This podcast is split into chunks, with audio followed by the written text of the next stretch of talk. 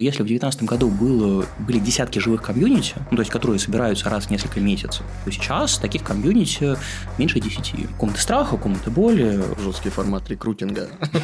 Соблазнить, чтобы принять к себе на работу. Уехали самые востребованные, самые активные. То есть вот те, у кого было шило в жопе, там тряслись руки, контрагенты, собственно, задерживают 2 миллиона, не хотят платить, еще что-то в таком духе, там какой-то трэш происходит. Разработчик зарплаты 400 тысяч, я буквально знаю, что у него 400 тысяч зарплаты, начинает экономить деньги. Спецификация Go на одной странице. Одной странице, представляешь? Вот просто одна HTML страница, вся спецификация языка. Всем привет, с вами Котелов подкаст. Сегодня у нас в гостях Виталий Левченко, основатель питерского IT-бара Фловер Бар, соорганизатор про IT-феста, фестиваля айтишников и также Go разработчик. Привет, Виталь. Привет. Слушай, самый главный вопрос вообще, ты все-таки больше сейчас разработчик или вот организатор и тусовщик? Uh, я больше менеджер. Менеджер. Менеджер э, чего именно? Uh, технический менеджер разного рода. Тусовки, смотри, тусовки это по сути та польза, которую я могу дать в мир. То есть это ну некая социальная благотворительность, не знаю. Тогда давай с самого начала, самого интересного. Это недавно прошел про IT Fest, ты был один из организаторов. Было различное количество секций. Все ли удались? Вся ли удалась задумка? Как появилась задумка, в принципе, про эти фестивали? Расскажи поподробнее. В целом, вот с чего бы начать, это с чего вообще началось? Идея. Зародилась идея, что вы хотите сделать огромный фестиваль для айтишников в Петербурге. Как она пришла? Фестивали в Петербурге проводились. То есть, угу. мы не первые, кто это проводим. Это формат достаточно новый, но при этом сам, вот сама идея, давайте мы соберем много комьюнити в одном месте и, собственно, поговорим между собой, она довольно старая. То есть, в Петербурге были братья Рыжиковы, собственно, Миша и Коля. Они делали эти Global митапы еще с начала десятых, в которые фактически под одной крышей объединяли сперва там 5-6 комьюнити, дальше под конец уже несколько десятков комьюнити, просто под одной крышей, там, на один, на два дня фестиваль. Вот. Долгое время это происходило в Ленполиграф Маша на медиков. Вот. Дальше, в последние годы, там, 17, 18, 19 год уже были разные варианты. Вот. В частности, я организовал в 2019 году IT Global Meetup в Парк Пуловской на полторы тысячи человек. Ну, то есть, это вот прям сняли целиком весь паркен, и, собственно, 7, 7 залов и полторы тысячи человек развлекали. Это бесплатное мероприятие, вот, в котором активности, ну, в смысле, вот, доклады и все остальное ведут комьюнити. Граунд в этом, то есть, вот, вот был движ, в котором мы участвовали, в, собственно, в который рос, который, собственно, всех радовал, но с ковидом он закончился. Вот, грубо говоря, за 2020-2021 год единственное комьюнити, которое я знаю, которое вот регулярно собиралось, это BeerJS. То есть люди просто в баре собирались раз в неделю, буквально. К там, 22 году появилось понимание, что ну, как бы ковид заканчивается, и есть желание, собственно, это как-то восстанавливать. Ну, не только у нас, как просто был запрос у людей, что надо бы уже собираться, надо, надо уже общаться, и вот это вот все. И в 22 году задумывали уже провести фест, вот, но 22 год был не самым удачным временем для того, чтобы, собственно, его проводить, и мы его перенесли с, там, с 22 на 23 год, и, собственно, в 23 году провели. Говоря про формат того, что было, это парк трехсотлетия через неделю после ВК-феста ровно в том же месте, ровно та же территория со всеми особенностями. Это аналогично не первый формат, то есть последний IT Global Meetup, который происходил летом 2019 года, он проходил в, ну, собственно, загородной базе, вот ее аналогично арендовали, и, собственно, точно так же патентами люди ходили выступали. То есть формат в целом не новый. Основное отличие, которое было, в том, что если в 2019 году было, были десятки живых комьюнити, ну, то есть которые собираются раз в несколько месяцев, то есть буквально десятка 3-4, то сейчас таких комьюнити меньше 10. Поэтому мы, как организаторы собирали людей, которые еще хотят выступать, и, собственно, сами их объединяли. Какое-то количество комьюнити живо, но сильно меньше. И говоря про формат и про что удалось, что не удалось. Там, где были опытные организаторы, а, которые делали... Ну, то есть, каждую секцию делали разные организаторы, фактически, то есть, которые отвечали за программу, которые собирали спикеров, подготавливали их и так далее. Комнаты страха, комнаты боли, фронтендерская штука и так далее. То есть, там, где организаторы вложились, было супер здорово. Там, где организаторы немножечко меньше вложились, было не так здорово. Но на самом деле это не так важно. То есть э, суть конференции была не столько, ну, суть мероприятия, вот, собственно, фестиваля, была не столько в том, чтобы прочитать доклады и, собственно, получить большую пользу, а сколько в том, чтобы дать повод людям пообщаться. Ну, то есть, вот, дать технические темы, про которые интересно поговорить, какую-то информацию передать и дать просто повод для того, чтобы люди, которые, ну, сидят по домам друг друга не видят и, ну, просто общаются с коллегами, чтобы у них была возможность встретить тех, с кем интересно. Вот, и был повод, ну, вот, повод и формат поговорить. И вот это вот удалось на 100%, и в этом смысле, ну, как бы все секции работали замечательно. То есть, ни одной провальной секции, насколько я знаю, не было. То есть, ты уверен, то, что ваша основная задумка создать это комьюнити, расположить людей пообщаться с друг другом, она удалась на 100%, и, то есть, главная идея фестиваля, которую вы придумывали, она сработала? Да. Слушай, тогда сразу возникает вопрос. А, был, а, была работала такая секция IT Speed Dating. Интересно, это все-таки было про нетворкинг или это все-таки про любовь такая история, знаешь? А, смотри, с IT Speed Dating интересно, потому что их начинал делать я в 2020 году. Это была а. моя идея изначально. Начиналось это с того, что э, мне изначально предложили организовать, ну, то есть пришла знакомая барышня рекрутер и сказала, давай мы сделаем айтишный бар для айтишников. Вот, это еще там 19 год, ковида еще нет, ну, казалось бы, прям отличная идея. Дальше в марте-апреле 2020 года наступил ковид, а люди стали сидеть по домам, всего бояться и так далее, и, ну, прям панику людей в глазах, непонимание, и вообще просто все очень плохо. И люди еще на тот момент не привыкли сидеть дома. Те, у кого были пары, еще чувствовали себя относительно нормально, те, у кого не было, ну, там рак у некоторых был вот прям в голове. Вот, и было просто внутреннее желание помочь этим людям с одной стороны. С другой стороны, хотелось посмотреть, а что мы маркетингово можем делать с точки зрения, собственно, коммуникации айтишников про бар. Вот, и попробовали просто формат. А давайте мы запустим спиддейтинг. Кажется, круто. Вот есть куча одиноких людей, которым нужны пары, которые живут на работе и просто ни с кем не встречаются. Вот, а тут, ну, как бы, возьмем, объединим, и это будет работать. Буквально два поста в Фейсбуке, и мы собрали 40 человек. Причем меньше, чем за неделю. Ну, да, наверное, не хватает немножечко общения, поэтому все спокойненько, наверное, так отреагировали. Ну, я тоже до времен, скажем так, пока я не стал занятым человеком, я всегда прям мечтал сходить на какой-нибудь IT-спиддейтинг. Ну, просто прикольный формат, это интересно, но как-то это как-то не удалось, не сложилось. И Сейчас не поздно. интересно. Уже поздно. Кольца нет. А, есть? Нет. Тогда в чем проблема? Так вот, возвращаясь к твоему вопросу про по поводу того, про что это, да, это формат Тиндера. Ну, то есть, да, мальчики, девочки, собираемся и делаем. Ну, в смысле, собираемся и общаемся вот с понятной целью, как романтика. Понятно, что люди решают разные задачи, то есть, и в этом смысле прям Москва и Питер очень разительно отличались. То есть, в Питере люди поймали фишку, что мы здесь, в общем, про романтику и вот это все. В Москве люди пытались Network строить, хантить и так далее. Ну, то есть, это гораздо более массово было. К счастью, не так много людей занималось именно рекрутингом, рекрутингом, но, тем не менее, это тоже было. Жесткий формат рекрутинга. Соблазнить, чтобы принять к себе на работу. Слушай, шутки шутками. В 2015, по-моему, году, когда еще в Питере был ключ, это, ну, по сути, первый айтишный бар крупный в, в России, насколько я знаю. Там проходили IT-спиддейтинги. Вот, у меня просто была знакомая барышня-рекрутер, которая говорила, что вот я упорвусь на работе, могу нанять 13 менеджеров за, за месяц, вот, собственно, иметь на премии как бы больше, чем два разработчика, вот просто просто на бонусах за найм. Но почему-то с разработчиками так не получается. Вот что делать? Ну, как бы я говорю, ну, сходи в ключ, там вот вроде тусовочка айтишная, может, кого схантит. Она не нашла ничего лучше, чем зарегистрироваться в спиддейтинг и, собственно, сходить. Что характерно, она оттуда притащила хаскили разработчика на работу, поэтому это даже работает. Я знаю, что сейчас спиддейтинги, кстати, они не всегда направлены именно на знакомство, и у них теперь есть секции, разделы, то есть спиддейтинг для разработчиков, для определенных коммуни- комьюнити, например, там, разработчиков бэкэнда, еще что-то. Это тоже э, от вас пошла идея, вы просто развиваете, то есть решили на этом не останавливаться? Обычно такие штуки называют уже рандом кофе. Угу. Ну, то есть вот когда просто даем, сажаем людей в пары, ну, какие-то вот, вот чисто про нетворк, пообщаться, выпить кофе и пойти дальше. То есть спиддейтинг все-таки про дейтинг. Угу. Да, иногда это говорят, что дейтинг, там, не знаю, с венчурами, дейтинг между фаундерами и так далее, но в целом это такие достаточно маргинальные форматы. А, ну, то есть они системно не растут. То есть, и не видно вот, вот такого взрывообразного спроса. То есть, смотри, то есть, чтобы чтоб ты понимал просто по цифрам. Вот когда открыли бар, проводили первый спиддейтинг, на, там, собственно, канал был небольшой, буквально там чуть меньше тысячи, собственно, подписчиков. Первый спиддейтинг, там на тысячу с небольшим просмотров было 81 шару поста. 81 шара на тысячу просмотров. Ты понимаешь, это, ну, это невозможные цифры. То есть, нормально, там, три, три шара. Супер крутой пост, вот, который всем зашел, это 5 шар, ну, ну 10. 81. 81.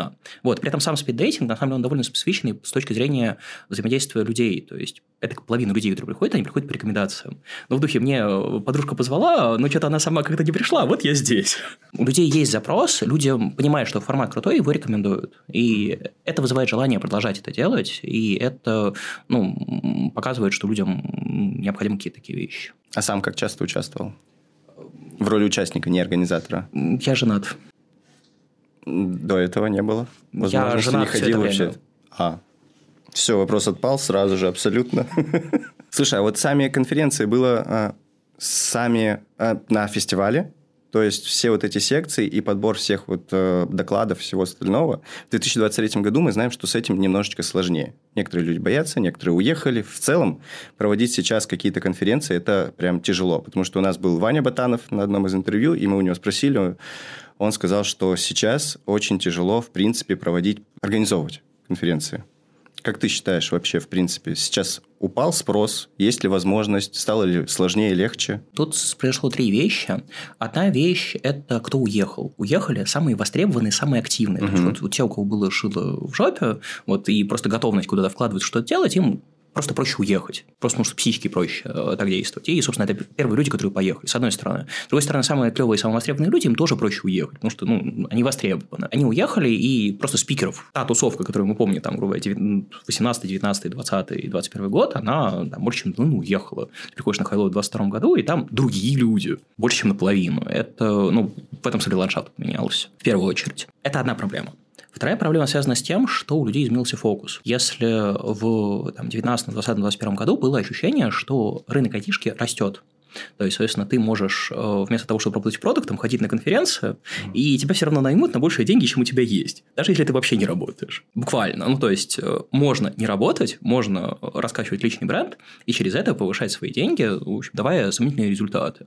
Это, ну, это прям считывалось людей. То есть, понятно, что это какой-то крайний, крайний кейс, но это просто описывает мотивацию а, того, что рынок растет и спрос растет. В 2022 году ситуация резко поменялась. Вот этот вот растущий рынок перестал расти и стало вот... Есть несколько крупных корпораций, которые, собственно, нанимают, и у которых есть деньги на то, чтобы развиваться и расти. Все остальные стараются жить более-менее на свои, соответственно, перестают резко расти, а, жестко перекупать и так далее. Понятно, что есть исключения, но вот массово на масштабе рынка это так.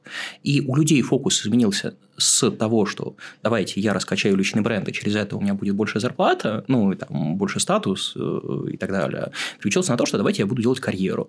То есть, у тех людей, которые остались, и это вот достаточно массовая картина по моим знакомым, а, люди просто переключили фокус э, внешней активности на карьеру. Реально начинают жить на работе и не сильно вкладываются в комьюнити. Это вторая проблема. Третья проблема – это то, что у компании стало меньше денег спонсорских. Ну, то есть, вот конференции, половина бюджета, ну, половина выручки спокойно может быть просто спонсорская. Угу. И это стало сильно хуже. То есть, если по 2022 году еще многие конференции жили на том, что деньги внесли еще до начала войны, как бы уже 23 год, все немножко сложнее. Бюджеты довольно сильно зарезаны и тому подобное. То есть, к этому, конечно, есть встречный тренд, связанный с тем, что сеньоры уехали, их надо нанимать, поэтому бюджеты начали обратно расти, но пока оно не восстановилось на э, масштаб 2019 года. И это тоже сильно бьет по конференциям, это тоже сильно ударило по фестивалю, например, потому что стало сильно сложнее привлекать компании, и они сильно меньше готовы вкладываться. Мне вот по второму пункту на самом деле стало интересно, а ты сам считаешь, что эта тенденция как бы правильная? То есть я меньше буду вкладываться в медийку, да, светить лицом, ездить на конференции, но буду больше э, растить карьеру. Как ты считаешь, это вообще правильно, интересно для бизнеса, например? Вот это правильно или нет? Смотри, на самом деле нужно все. Развлекать людей э, с камерой, ну, с микрофон с камерой, uh-huh. это тоже работа, это тоже важная работа. Uh-huh. То есть, и люди, которые развлекаются, они тоже получают какой-то фан и, и все такое. Это тоже нужно делать. Это ничуть не менее почетно, чем все остальное, чем, собственно, программировать, менеджить кого-то и так далее. Это тоже нужно, должен кто-то делать. Вопрос в потребностях. То есть, например, если компания активно растет и нужно много нанимать людей, то нужно эту самую медийку компании раскачивать раскачивать, лиц, которые нанимают. Ну, потому что вот, когда, ну, вот, например, я делаю Go Community с 2014 года, и просто тот факт, что меня знают в Go Community, помогает мне нанимать Go разработчиков. Ну, то есть, просто приходит человек на собеседование, он меня просто знает. Я его не знаю, он меня знает. Угу. Очень удобно.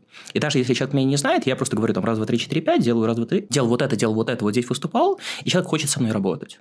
То есть это сильно повышает конверсию в найм, сильно повышает готовность людей идти на не самые идеальные условия и все такое. В этом смысле медийка полезна. Вот. Но пока нет активного найма, медийка не настолько полезна компаниям. Почему люди занимаются наукой? Вот ты думаешь, потому что они, э, там, не знаю, ищут новые знания, хотят ими поделиться и так далее. Не, ну нет. Это... Да, потому да, что да. это просто круто, это да, просто да, драйвит да. тебя. Это просто здорово. Ну, вот, изнутри находить новое, изучать это, это просто ну, приятно. И вот настоящие ученые, которые есть, у них прям глаза загораются, когда открывается какая-то новая область, вот что-то можно что-то поисследовать, ты прям видишь, у человека глаза загораются, он бросает все, уходит в отпуск и идет заниматься, собственно, тем, за что регулярно денег особо не платят. Да, и потом всем рассказывает, что вот, смотрите, я это сделал, это было круто, и, подели... и просто делится тем, что да. это было действительно на самом деле классно. Слушай, а какова обратная ценность для участников сейчас? Насколько актуальны эти все конференции, насколько это полезно? В данных реалиях, потому что, опять же, ты говоришь, что очень много востребованных людей, которые, да, а, могли бы тебе очень много чего интересного дать, уехали. То есть, насколько сейчас имеет смысл, допустим, ну, в рамках, допустим, нашего государства, да, там, а, если не говорим про зарубежные какие-то конференции, а то есть про наши конференции, насколько сейчас они остаются еще ценными? Ну, смотри, ну уехало даже если 50% топ- процентов топовых спикеров. Вторые 50% остались. Ну, то есть, это кардинально не поменяло ситуацию. То есть, оно поменялось с точки зрения бизнес-конференции, но с точки зрения того, что такое конференция, это не сильно поменялось. Ну, да, немножко просил уровень докладов, ну, как бы это не так важно. А, возвращаясь к пользе, разные люди от конференции получают разное. Например, Джон или Мидл э, на конференции, ну, такой вот не суперопытный разработчик э, или не суперопытный продукт, аналитик и так далее, от конференции получает кругозор. То есть, вот человек поработал в одной-двух компаниях, видел очень-очень маленькую часть мира, очень маленькую часть того, что такое, что можно делать в его профессии и какие есть альтернативы. Тут он приходит на конференцию, у него вот открываются глаза. Вот есть сотни разных вариантов, как это бывает, сотни разных подходов и так далее, и человека мир открывается. И это заряжает людей. То есть, э, помимо того, что это сильно решает мировоззрение, это просто заряжает людей. И вот новыми идеями, новыми желаниями и так далее. Хороший результат конференции – это когда вот Мидл съездил на конференцию и дальше приезжает с, с, с пятью идеями того, что можно внедрить. Давайте мы виним ТДД, будем все тестировать. Давайте, вот, скажем, с какого-нибудь э, Agile Days, вот, вот я прям системно видел, как приезжают люди и пытаются клеить стикеры в случайные точки пространства. То есть, вот, вот сюда стикеры, и сюда стикеры, и сюда стикеры. Это выглядит очень, ну вот, вот как будто нездоровый фанатизм, но на самом деле это круто. Это людей зарядили идеями, людей есть энергия по то, чтобы что-то менять. То есть, в чем проблема онлайновых конференций принципиальная? Информация ровно та же доносится. А проблема в том, что люди онлайн слушают в параллели со своими делами. Они в параллели программируют, в параллели что-то читают, в чатиках отвечают, готовят, едят, в туалете сидят. Ну, буквально. Потому что могут. И в таком формате люди, да, получают информацию, но при этом ничего не меняется. То есть, при этом человек не внедряет непосредственно сразу то, что, то, что происходит. А поэтому это ну, остается каким-то набором знаний, а в жизни ничего, ничего не поменялось. А конференции, вот если они хорошо работают на медлов, они дают энергию на то, чтобы что-то поменять. И вот это вот, чему просто нет альтернативы. То есть, это метапы, это конференция, где это можно получить. И здесь точно так же ты просто общаешься с клевым человеком, то есть, просто ловишь спикера в кулуарах, он рассказывает какие-то, какие клевые кейсы, часто закрытые кейсы, которые ну, публично не, нельзя рассказывать, и это тоже, ну, как-то бодрит формат. Вот не только у меня все плохо, но у них тоже вот в этом месте все не здорово, значит, ну, наверное, все нормально. Это вдохновляет. И вот за этим можно ездить. Если говорить про более опытных людей, это тусовка очень сильно. То есть, вот то, что дает тебе какие-то смыслы, какие-то, какой-то Э, понимание, что ты со всеми и, и тому подобные вещи. То есть, вот зачем ездят спикеры, зачем ездят сеньоры, принципы, разработчики и менеджеры, ну, часто за этим. То есть, вот просто за, за людьми, с которыми интересно общаться. Ну, потому что у тебя в компании людей, которые хорошо понимают, чем ты занимаешься и почему важно это, а не другое, обычно довольно мало. Ну, начиная с какого-то уровня. Ну да, кстати, чаще всего так и бывает. То есть, ты когда смотришь на какие-то конференции, все доклады, ты понимаешь, что большинство из этого ты можешь либо найти сам в интернете, почитать, либо подкрыть документацию, да, либо там, ну, просто поизучать в Ютубе дофига просто всяких подкастов, э, уроков, курсов и записи метапов, записи конференций, но ты едешь именно за общением. То есть, тебе именно важно увидеть этого спикера, пообщаться, потом задать ему вопрос, э, где-то отойти, где-то на кофе-брейк с ним сходить. Это круто на самом деле, потом ты можешь обратиться. Да, поэтому, наверное, это все-таки остается как самая основная идея конференций. Да, мы вернемся к тому, что ты разработчик все-таки. Разработчик ты с какого года? Ну, смотри, первую свою программу я написал, наверное, ну вот, вот работающую для кого-то, это год 2000 наверное. Но это олимпиадное программирование, школа и вот это все. Первые деньги за программу я получил в 2008 году.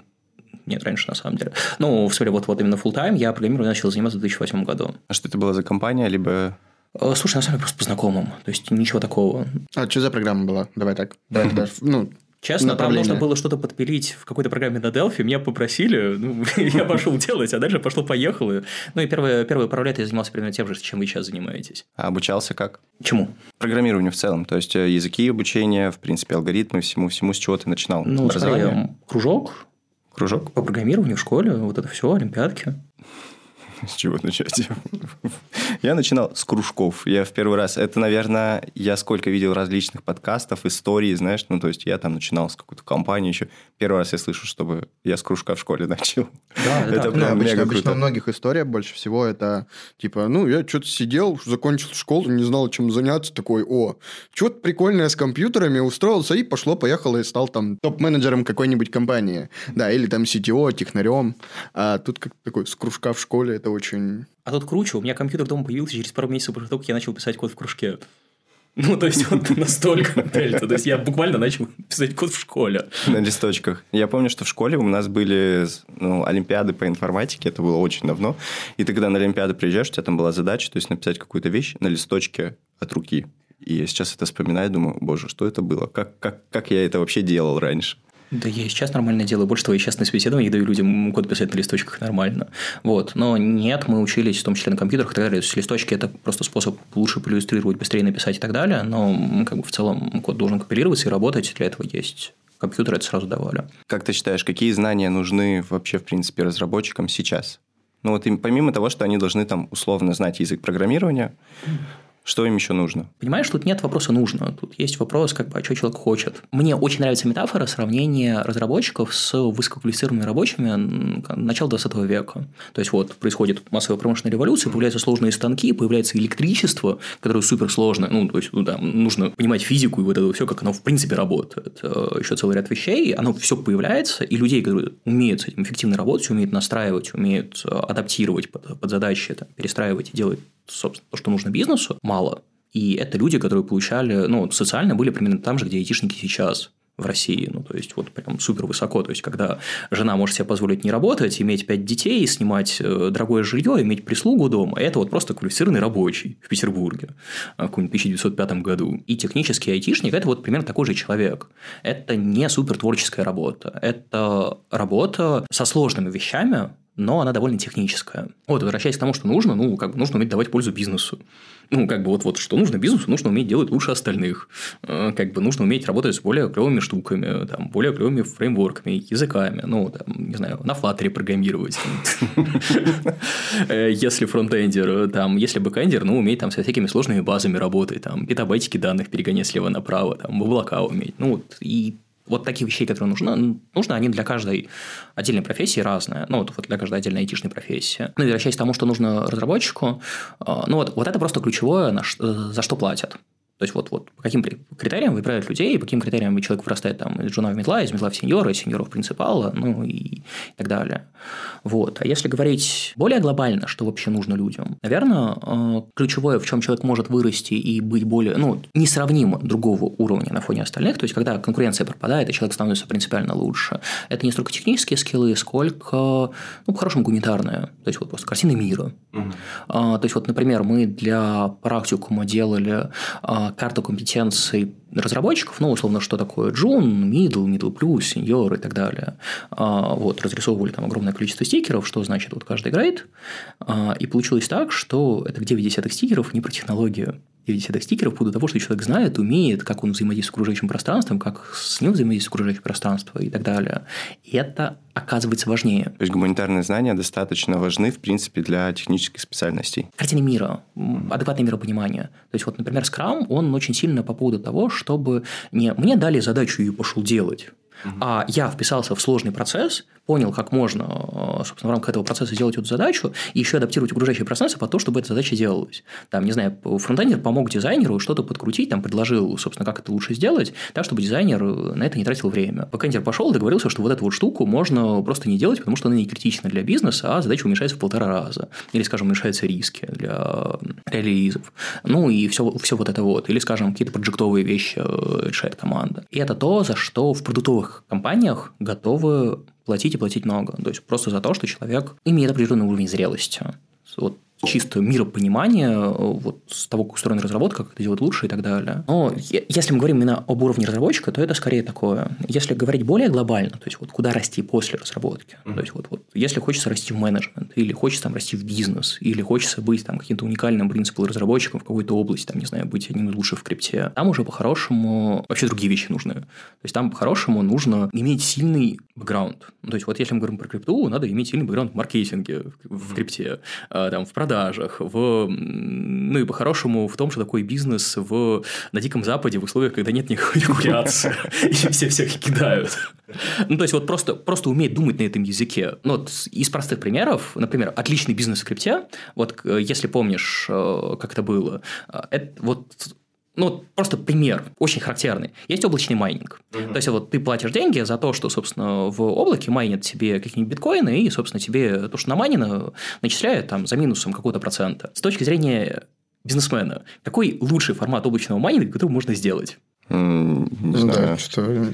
А, вот, вот, вот, если широко подумать, максимально широко, вот как лучше всего сделать облачный майнинг? Ну, купить где-то сервера ты недостаточно бизнесмен. очень сильно не бизнесмены Да, да, да, да, да. А подход вообще с другой стороны. Ты берешь человека денег, там, не знаю, условно, тысячу долларов. Дальше ему в кабинетике прям рисуешь то, что ты ему майнишь, доходишь до 90%, потом закрываешь этот бизнес. Говоришь, я обанкротился. Не, нет, ты ему 90% возвращаешь. Ну, а. сори, тут как бы майнинг перестал быть прибыльным, ну, там, видеокарты сгорели, и вот это все. Mm. Понимаешь, тебе не нужно покупать вообще ничего. Я понял. Тебе не нужно делать... Просто по 10% с каждого, услов... условно, таких тысяча человек, по 10% с каждого снял, вот тебе чистая прибыль. Ты, Но, еще, типа ты еще эти самые 100% держал в обороте и, собственно, например, на них торговал или еще что-нибудь делал. Ну, то есть, просто с них что, какую-то, какую прибыль имел. Понимаешь? Вот в этом фишка. То, что уметь думать в таких категориях. То есть вот то, что это, это нормально в этом бизнесе. То есть нет, тебе об этом никто не скажет, что, это, что они так делают. Но, к сожалению, это нормально. То есть нормально, что биржи кидают друг дружку. Вот в режиме просто взяли, заблокировали, пока не подтвердите то, что вы точно не подтвердите. Еще что-нибудь в таком духе. То есть, например, в крипте, э, в каких-нибудь обменниках основная выручка с того, что транзакции помещаются как фродовые, и пока их не подтвердят, люди ну, не получат свои деньги. А если люди не могут их подтвердить, ну, собственно, это деньги обменника. Это основная, основная прибыль. Внезапно, а не комиссия. Угу. Ну и так далее. И вот, вот такие штуки важно уметь понимать, важно уметь проектировать и под них адаптироваться. И, собственно, люди, которые так могут, они, ну, собственно, получают банк. Они получают, ну, возможность вписывать, делать свои конкурентные бизнесы, собственно, выходить в топ-менеджмент и ну, быть по-настоящему полезным бизнесу. Ну, как будто бы мы отошли от разработчиков сейчас достаточно сильно. Потому что разработчик, как, ну, как и я сейчас сидел, я такой, так, надо замайнить. Окей, где найти сервера, как мне настроить оборудование, как мне это все соединить, где мне там условно их поставить, да, чтобы их там не заблокировали, чтобы у меня было средство. То есть, я вот так думал. Бизнесмен думает по-другому. Типа, так, а как я могу сделать 25 так? 25 тысяч фронтенд разработчику, чтобы он запустил. Запустил просто гифку. Гифку после оплаты. Конец. Вот тебе все. Потом через какое-то время объявить, да. Да, и фронтендер такой, так, мне нужен бэк, который там все считает. Не-не-не, бэка не будет. Вообще не будет. Короче, если вы не умеешь, вообще идеально. Нет, ну можно же сказать, что все равно разработчики это творческая специальность. Ты просто сейчас сказал, что это не особо творческие люди. Все равно разработчики это творческие люди. А, смотри, здесь есть разная позиция. То есть, вообще говоря, когда ты разработчик, очень хочется верить, что твоя работа творческая. На самом деле, любому человеку хочется верить, да. что твоя работа творческая. А, ну, вот что тебе надо свободу, что ты вот весь такой творец, и вот если ты сегодня не с той ноги встал и ничего не напрограммировал, то это не потому, что ты ленивая сволочь, а потому что, ну, собственно... Муза не пришла. Потому что музы сегодня не было. Да-да-да-да. К сожалению, вот именно в контексте разработчиков это почти всегда не так. То есть, основная часть работы – это разработчику рассказали, как делать правильно, и он пошел и сделал, ну, по сути, по внешним пожеланиям того, это должно быть устроено. Есть исключения. То есть, например, есть фронтендеры, которые умеют дизайн и UX и прям умеют проектировать это все. Таких единицы. Это супер крутые люди, собственно, на которых надо молиться. Но вот подавляющее большинство разработчиков не такие. Ну, особенно, наверное, бэкэнд. По большей части, то есть бэкэнд это прям ну, жесткое, жесткое проектирование, правильное. И, то есть, если да, действительно фронтенд это может быть, там, не знаю, там какой-нибудь геймдев, да, допустим, возьмем, что это тоже где-то, может, еще что-то творческое есть. Да, Но, опять же, наверное, нет. у создателя. У создателя что-то творческое, а дальше ты нанимаешь технический персонал, который профессионален в своей области, который тебе четко напишет все правильно. Ну, смотри, на самом деле это не Нет. совсем так. А, То есть у тебя все еще есть этап проектирования, у тебя есть этап оптимизации. А, Там хватает творческой работы. Вопрос в том, что э, там нужны единицы. И, например, вот сам факт наличия в компании системного аналитика или бизнес-аналитика означает, что разработчики не справляются с этим. То есть разработчики не творческие люди, они просто делают, что сказали. Вот, вот самая необходимость таких профессий – это о том, что они не умеют говорить на языке бизнеса. Ну да, условно, если ты приходишь к бизнесу и говоришь, «А, мы там собираем кучу данных, и мы можем с ними сделать вот это, вот это, и тем самым мы повысим там условно ваши финансы, то это круто. Но когда ты просто там из одной таблички в другое перекладываешь, и при этом ты вообще не понимаешь, что с этими данными можно сделать, как ты их можешь использовать, это, конечно, да, большой минус. Мне кажется, сейчас достаточно большое количество разработчиков, которые, в принципе, уже понимают вот эту модель того, что по факту все приложения, все вот эти сайты, не знаю, все что угодно, оно завязывается на том, на сборе каких-то персональных данных, части персональных данных, либо а, возможности как-то персонализировать для тебя подборки. Ну, то есть большинство, даже, мне кажется, все компании, которые сейчас приходят и просят инвестиции, они в первую очередь говорят о том, что у нас есть такое-то количество людей, условно, они так, э, имеют такой-то вот грейд или такие-то интересы, и тем самым вы можете условно ориентироваться на наших людей. Правильно же? Ну, Ну, и ты Большинство. тоже говори, когда ты продаешь, ты, собственно, показываешь лучшие стороны. Да, ты да, можешь да. об этом говорить, ты об этом говоришь, а при этом, что происходит внутри, не так важно. Тут э, важнее другая штука. Важнее, ну, вот, вот то, что ты сказал по поводу вот этой вот адаптации, что нужно бизнесу. В этом, наверное, принципиальное отличие от того, как устроена аутсорс-разработка и продуктовая разработка. А, То есть, в аутсорс-разработке в конечном счете все сводится к тому, что заказчик платит деньги за то, чтобы сделали то, что он сказал. Вот. И в тот момент, когда он говорит, это надо перестать делать, надо перестать это делать. А не, не грустить, что, собственно, проект э, похоронили. Если заказчик говорит, вот это надо делать, с ним не надо спорить, максимум там, как бы уточнить варианты, а точно ли он это хочет. Вот, в продуктовой разработке, э, и это особенность просто коммуникации, которая устроена. То есть, предполагается, что аутсорс это, это руки, которые реализуют то, что, собственно, хочет мозг э, в другой компании. Бывают исключения, но они прям единичны. В продуктовой разработке обычно наоборот. То есть, предполагается, что команда влияет на продукт. То есть просто потому, что команда лучше знает, как оно на самом деле устроено, вот, вот именно на, на детальном уровне. То есть как непосредственно, какие кнопочки пользователи тыкают, как эти кнопочки устроены в там, сотни разных кейсов, какие бывают старые сценарии, на которые уже не видит топ-менеджмент, но которые все еще есть, потому что по ним работают старые пользователи или какие-то альтернативные маркетинговые каналы или еще что-то в таком духе. Вот те, кто непосредственно с этим работают, например, QA, вот объективно тестировщики, это единственные люди, которые знают, как реально продукт работает. А остальным неинтересно до такой степени. Если, э, собственно, эти самые разработчики, тестировщики и прочие, непосредственно работают с продуктом, могут адаптировать а, собственно, треб... ну, какие-то требования, ожидания бизнеса к реальности, это позволяет сильно лучше делать конечный результат. То есть, получать, э, ну, делать быстрее, собственно, делать так, чтобы оно лучше работало на всех кейсах, и... или находить просто те решения, которые были неочевидны, смотря с, с высоты, ну, с... именно с высокого полета топ-менеджмента. Вот. И здесь продуктовая разработка, хорошая продуктовая разработка, вот, вот прям там, где оно хорошо поехало, это о том, что на низком уровне, то есть на уровне команды, вот эти идеи появляются. Как можно сделать лучше? Ну, это, да, на самом деле очень важно собрать такую команду, которая будет не только просто тупо выполнять задачи, да, условно, чтобы выполнять задачи, ты можешь джунов набрать, которые будут выполнять задачи.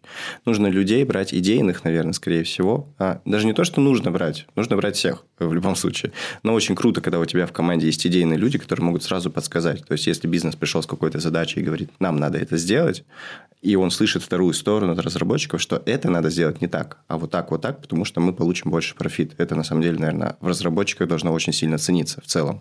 Ну и вот это уже как раз про гуманитарное мировосприятие. Ну да, то есть он работает не на то, чтобы я просто сделаю по шаблону, как мне сказали, а он сначала подумает, что я получу как, а могу ли я это сделать еще лучше. Он И работает это- не с кодом, а с пользователями, с UX, со сценариями. Ну, То есть, вот, вот когда предмет- вот объект мышления – это не классы, объект мышления – это не байтики в базе данных. Объект мыш... ну, вот, предмет мышления – это пользователи, которые с, продуктом взаимодействуют. А ты бэкэндер, по большей части. В бэкграунде, да. Как ты считаешь, ты сейчас гофер? Го- Гошник, гофер. Так да, и то, и то, и то, и то нормально. Ну, то есть, Гошник чуть более по-русски, Гофер чуть более по-английски, но по сути Ну, одно и то же. Просто это ходит больше так, знаешь, типа гофер больше ассоциируется с маленьким Сусликом? персонажем. персонажем. То есть больше так, мне кажется, как будто бы. Да нет, на самом деле, если берешь англоязычную среду, Гофер – это просто разработчик на Go. А, Ну, в смысле, ты открываешь сайт, это Гофер, это просто такой вот я гофер. Да, Go в сердечке и никуда оттуда не денется. То Это есть- идеальный язык программирования? Это любимый язык программирования, это базовый язык программирования. Знаешь, вот, вот, вот язык, на котором меня можно разбудить посреди ночи, я что-нибудь напишу. Вот не просыпаясь. Это, ну, вот на текущий момент это, наверное, единственный язык, на котором я что-то напишу, не просыпаясь. А как ты считаешь, вот для новичков просто вкатиться в Go сразу же это просто? Знаешь, я, наверное, перевел в Go несколько десятков человек с разных языков. Там, перевел? Да, от PHP до Haskell. Ну, я говорю, а вкатиться с нуля? Проще именно в Go или лучше, легче переучить? На самом деле неважно с какого языка начинать? Ну, тут всегда, знаешь, на самом деле спорные вопросы. То есть, если условно тебе говорят, что начинать э, с PHP это проще, Э, я сейчас, например, оцениваю, что это действительно проще в какой-то степени. Но что я понимаю под словом «начинать»? Ты начинаешь, ты пишешь хотя бы что-то. То есть ты не придерживаешься каких-то строгих правил, ты не понимаешь, что как там работает, ты начинаешь. Условно с этого начать с PHP проще. Если ты начинаешь условно с шарпов, то это сложнее начать, потому что у тебя все-таки есть некоторые ограничения, которые тебе необходимо сразу изучить, понять, принять. То есть, если тебе говорят, что в Go есть ООП, но оно как бы есть, но как бы есть нюанс. То есть э, для это немножко ломает, как будто бы у новичков восприятие. То есть тебе потом сложно перейти и сказать, что такое полноценный ОП, условно, в том же Java. Давай в другую сторону пойдем. Вот есть какие-нибудь курсы там, у Яндекс.Практикума, Skillbox и прочих. А, вот курс, не знаю, какого-нибудь PHP-разработчика на 8 месяцев. Угу. Это базовый курс. Да. Расширенный курс месяцев на 16. Сколько из них синтаксиса?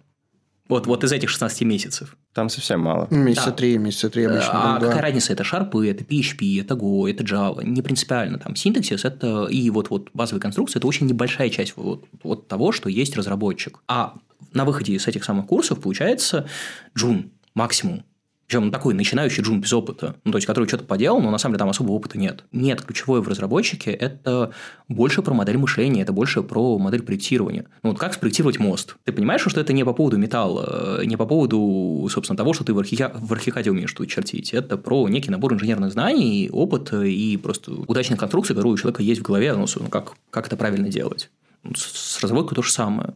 То есть ключевое не инструмент. И вообще вот это вот э, проще вкатиться в разработку через Python, через тестирование, через PHP, это безразлично, через что вкатываться, правда, что нравится через то и вкатываться.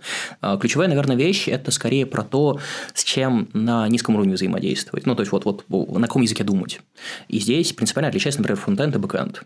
Потому что бэкендер э, думает о о том, как байтики ходят слева направо, о том, как системы между собой взаимодействуют, вот, вот разные системы, как это хранится в базе, как добиться отказоустойчивости, mm-hmm. как сделать, чтобы это не падало, как сделать, чтобы это было более идиоматично и так далее.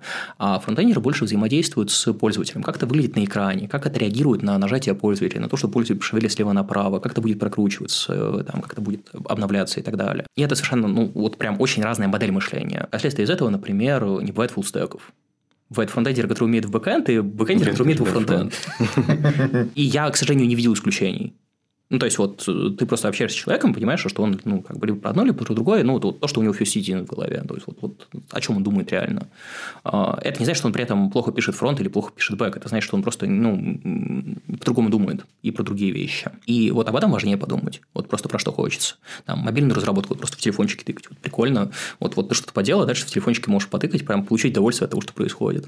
А ты как бы кондер что-то написал, а тыкать, тыкать нечего. У тебя там байтики где-то на серверах крутятся в Германии а, а что тыкать? Как ты думаешь, почему Go не получил такую популярность, как Python, например, на данный момент? Почему не получил? Если сравнивать по статистике использования, условно, по известности языка, по скриптам, которые сейчас на GitHub, да, по общему количеству Python все равно выше.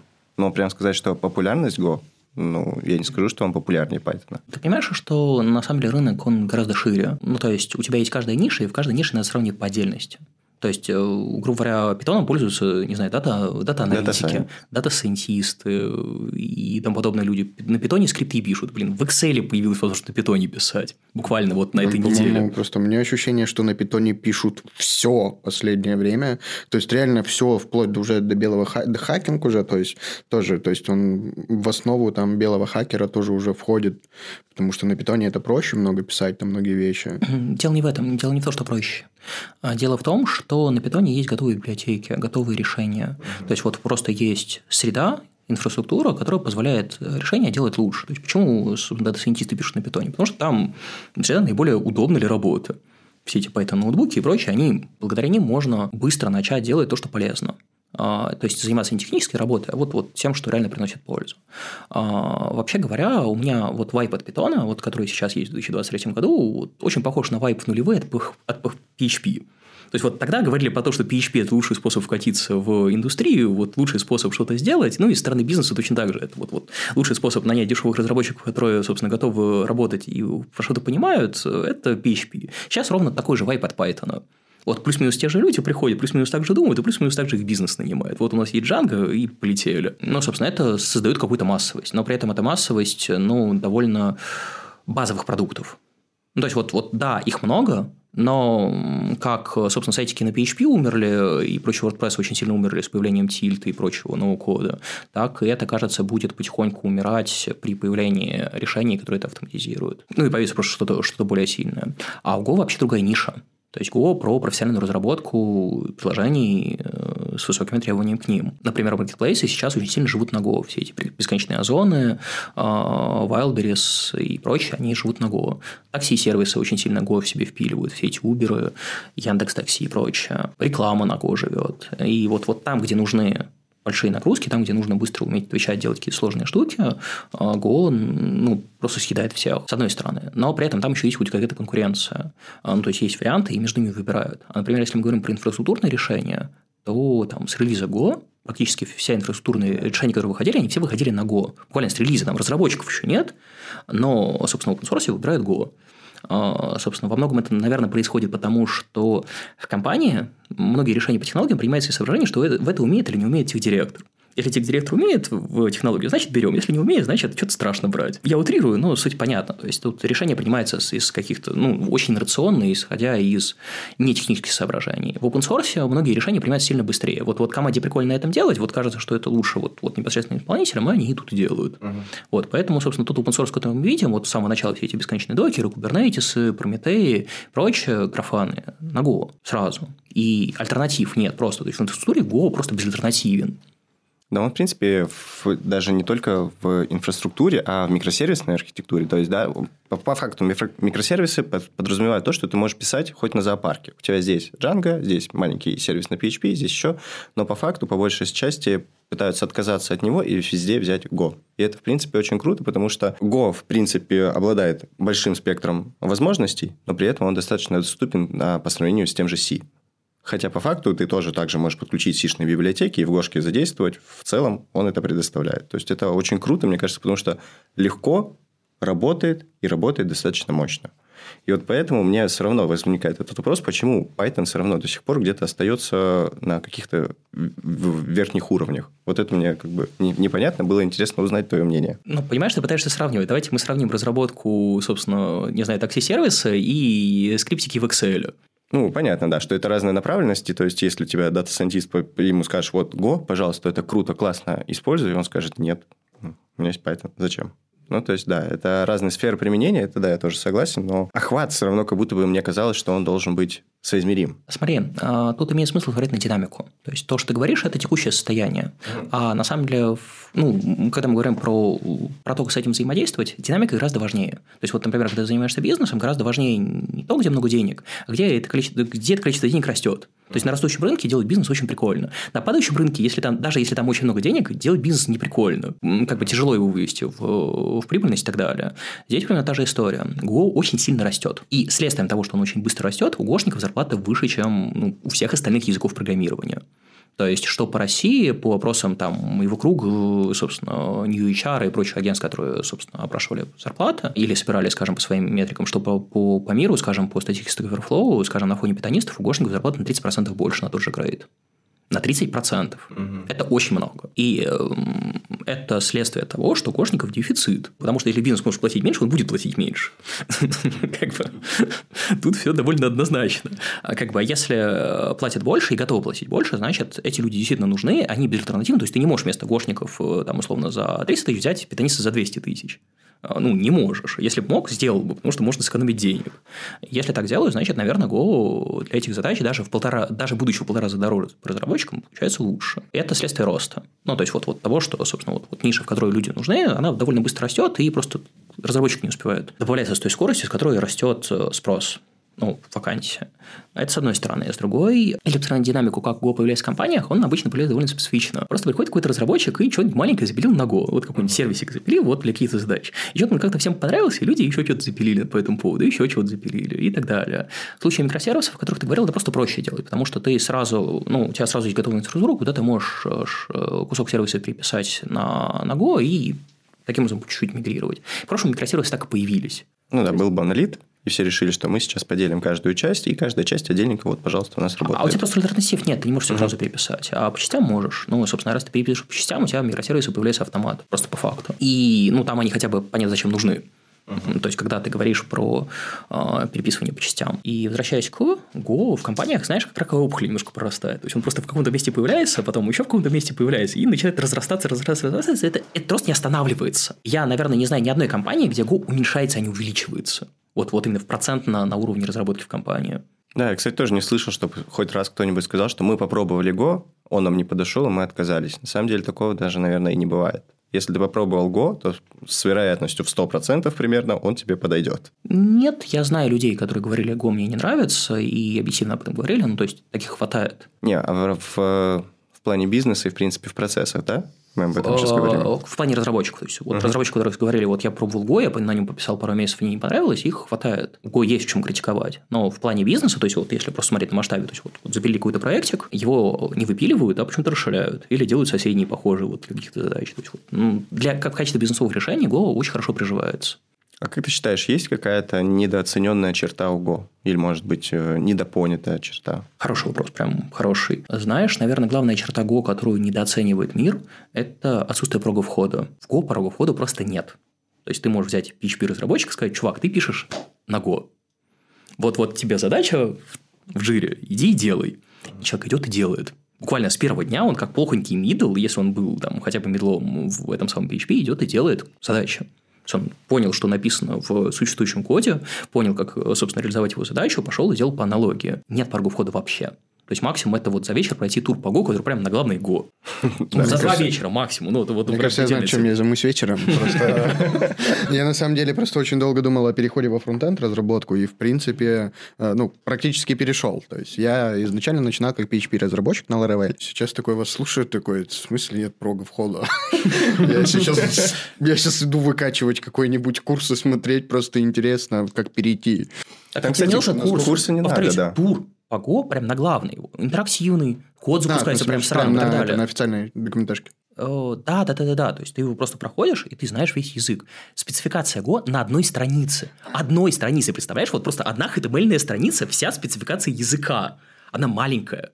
А не кажется ли это, когда ты, в принципе, то есть уже э, опытный разработчик, да, с каким-то там бэкграундом, не делали не именно в то, что у Go такое, что у тебя, в принципе, прок входа куда угодно, типа, ну, особо уже небольшой. То есть, если ты переходишь, допустим, ну, я просто на данный момент там изучаю C-Sharp, и то есть я понимаю, что ну, блин, у меня нет задачи, которая сложная для меня, потому что уже есть опыт, есть кейсы, и то есть, ну, уже идет ну, у меня поменялся синтаксис, а мысль не поменялась, потому что я просто умею мыслить, как правильно писать, то есть.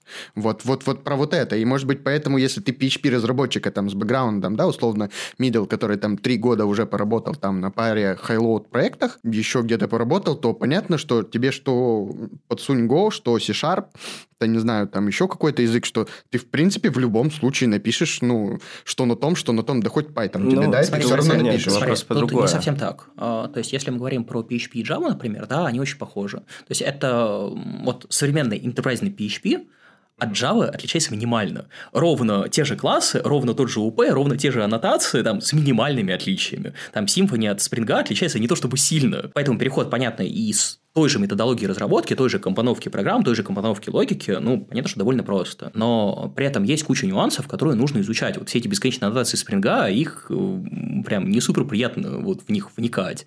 Ты читаешь код, и ты не понимаешь, что происходит без того, чтобы долго вникать в документацию. А в этом проблема. То есть, то, что... И, собственно, в результате получается то, что человек, который вот первые дни пишет что-то на C-Sharp, который его в первый раз увидел, или на Java, он пишет код на уровне плохого джуна. Вот именно проблема в том, что он пишет код на уровне плохого жена, когда человек не понимает, какие есть хорошие решения, какие в принципе бывают решения, а что вот значит то, что здесь написано. То есть, вот делаешь что-то такое случайно, но более-менее работающее. В случае Go этого порога нет. То есть, вот нет Ты- того то есть порога, в в любом который... случае сразу пишешь правильно. Не, не то, что правильно. Ты делаешь э, уже... э, он тебе не даст сделать сложно или плохо. Ты по факту сейчас написал, и это уже будет хорошо. Ну, по большей части. это хотя бы будет адекватно. Не Да, факт, да. что хорошо. То Но есть, на самом деле, да. к сожалению, реальность в том, что есть э, PHP код ногой, есть Python код на код, Java код ногой и так далее. Ну, то есть, люди приносят свой бэкграунд в, язык и его переносят. Код Kubernetes отвратителен. Ну, мягко говоря. То есть, он написан людьми, которые не понимают, что такое GUI. Он, он ну, вот джависты писали, вот у которых хотелось абстракции в абстракциях в абстракциях и, собственно, придавать между собой абстракции. Здорово, замечательно, в Java это прям супер хорошо, ногой это просто не ложится, и получается то, что очень тяжело разбирать, очень тяжело поддерживать, очень тяжело просто понимать, что происходит. Вот, а GUI подразумевает, ну, очень большую простоту организации. Это не столько про синтаксис, сколько по поводу культуры, как обычно разрабатывают. То есть нет такого, что тебе передается объект, в котором непонятно, что внутри происходит, и что полуслучайное. А, Оно непонятно, где специфицировано, и непонятно, как с этим взаимодействовать. Этого просто нет. Супер просто. То есть передается структура, передается интерфейс. Вот конкретная структура, конкретный интерфейс. И он не будет работать по-другому.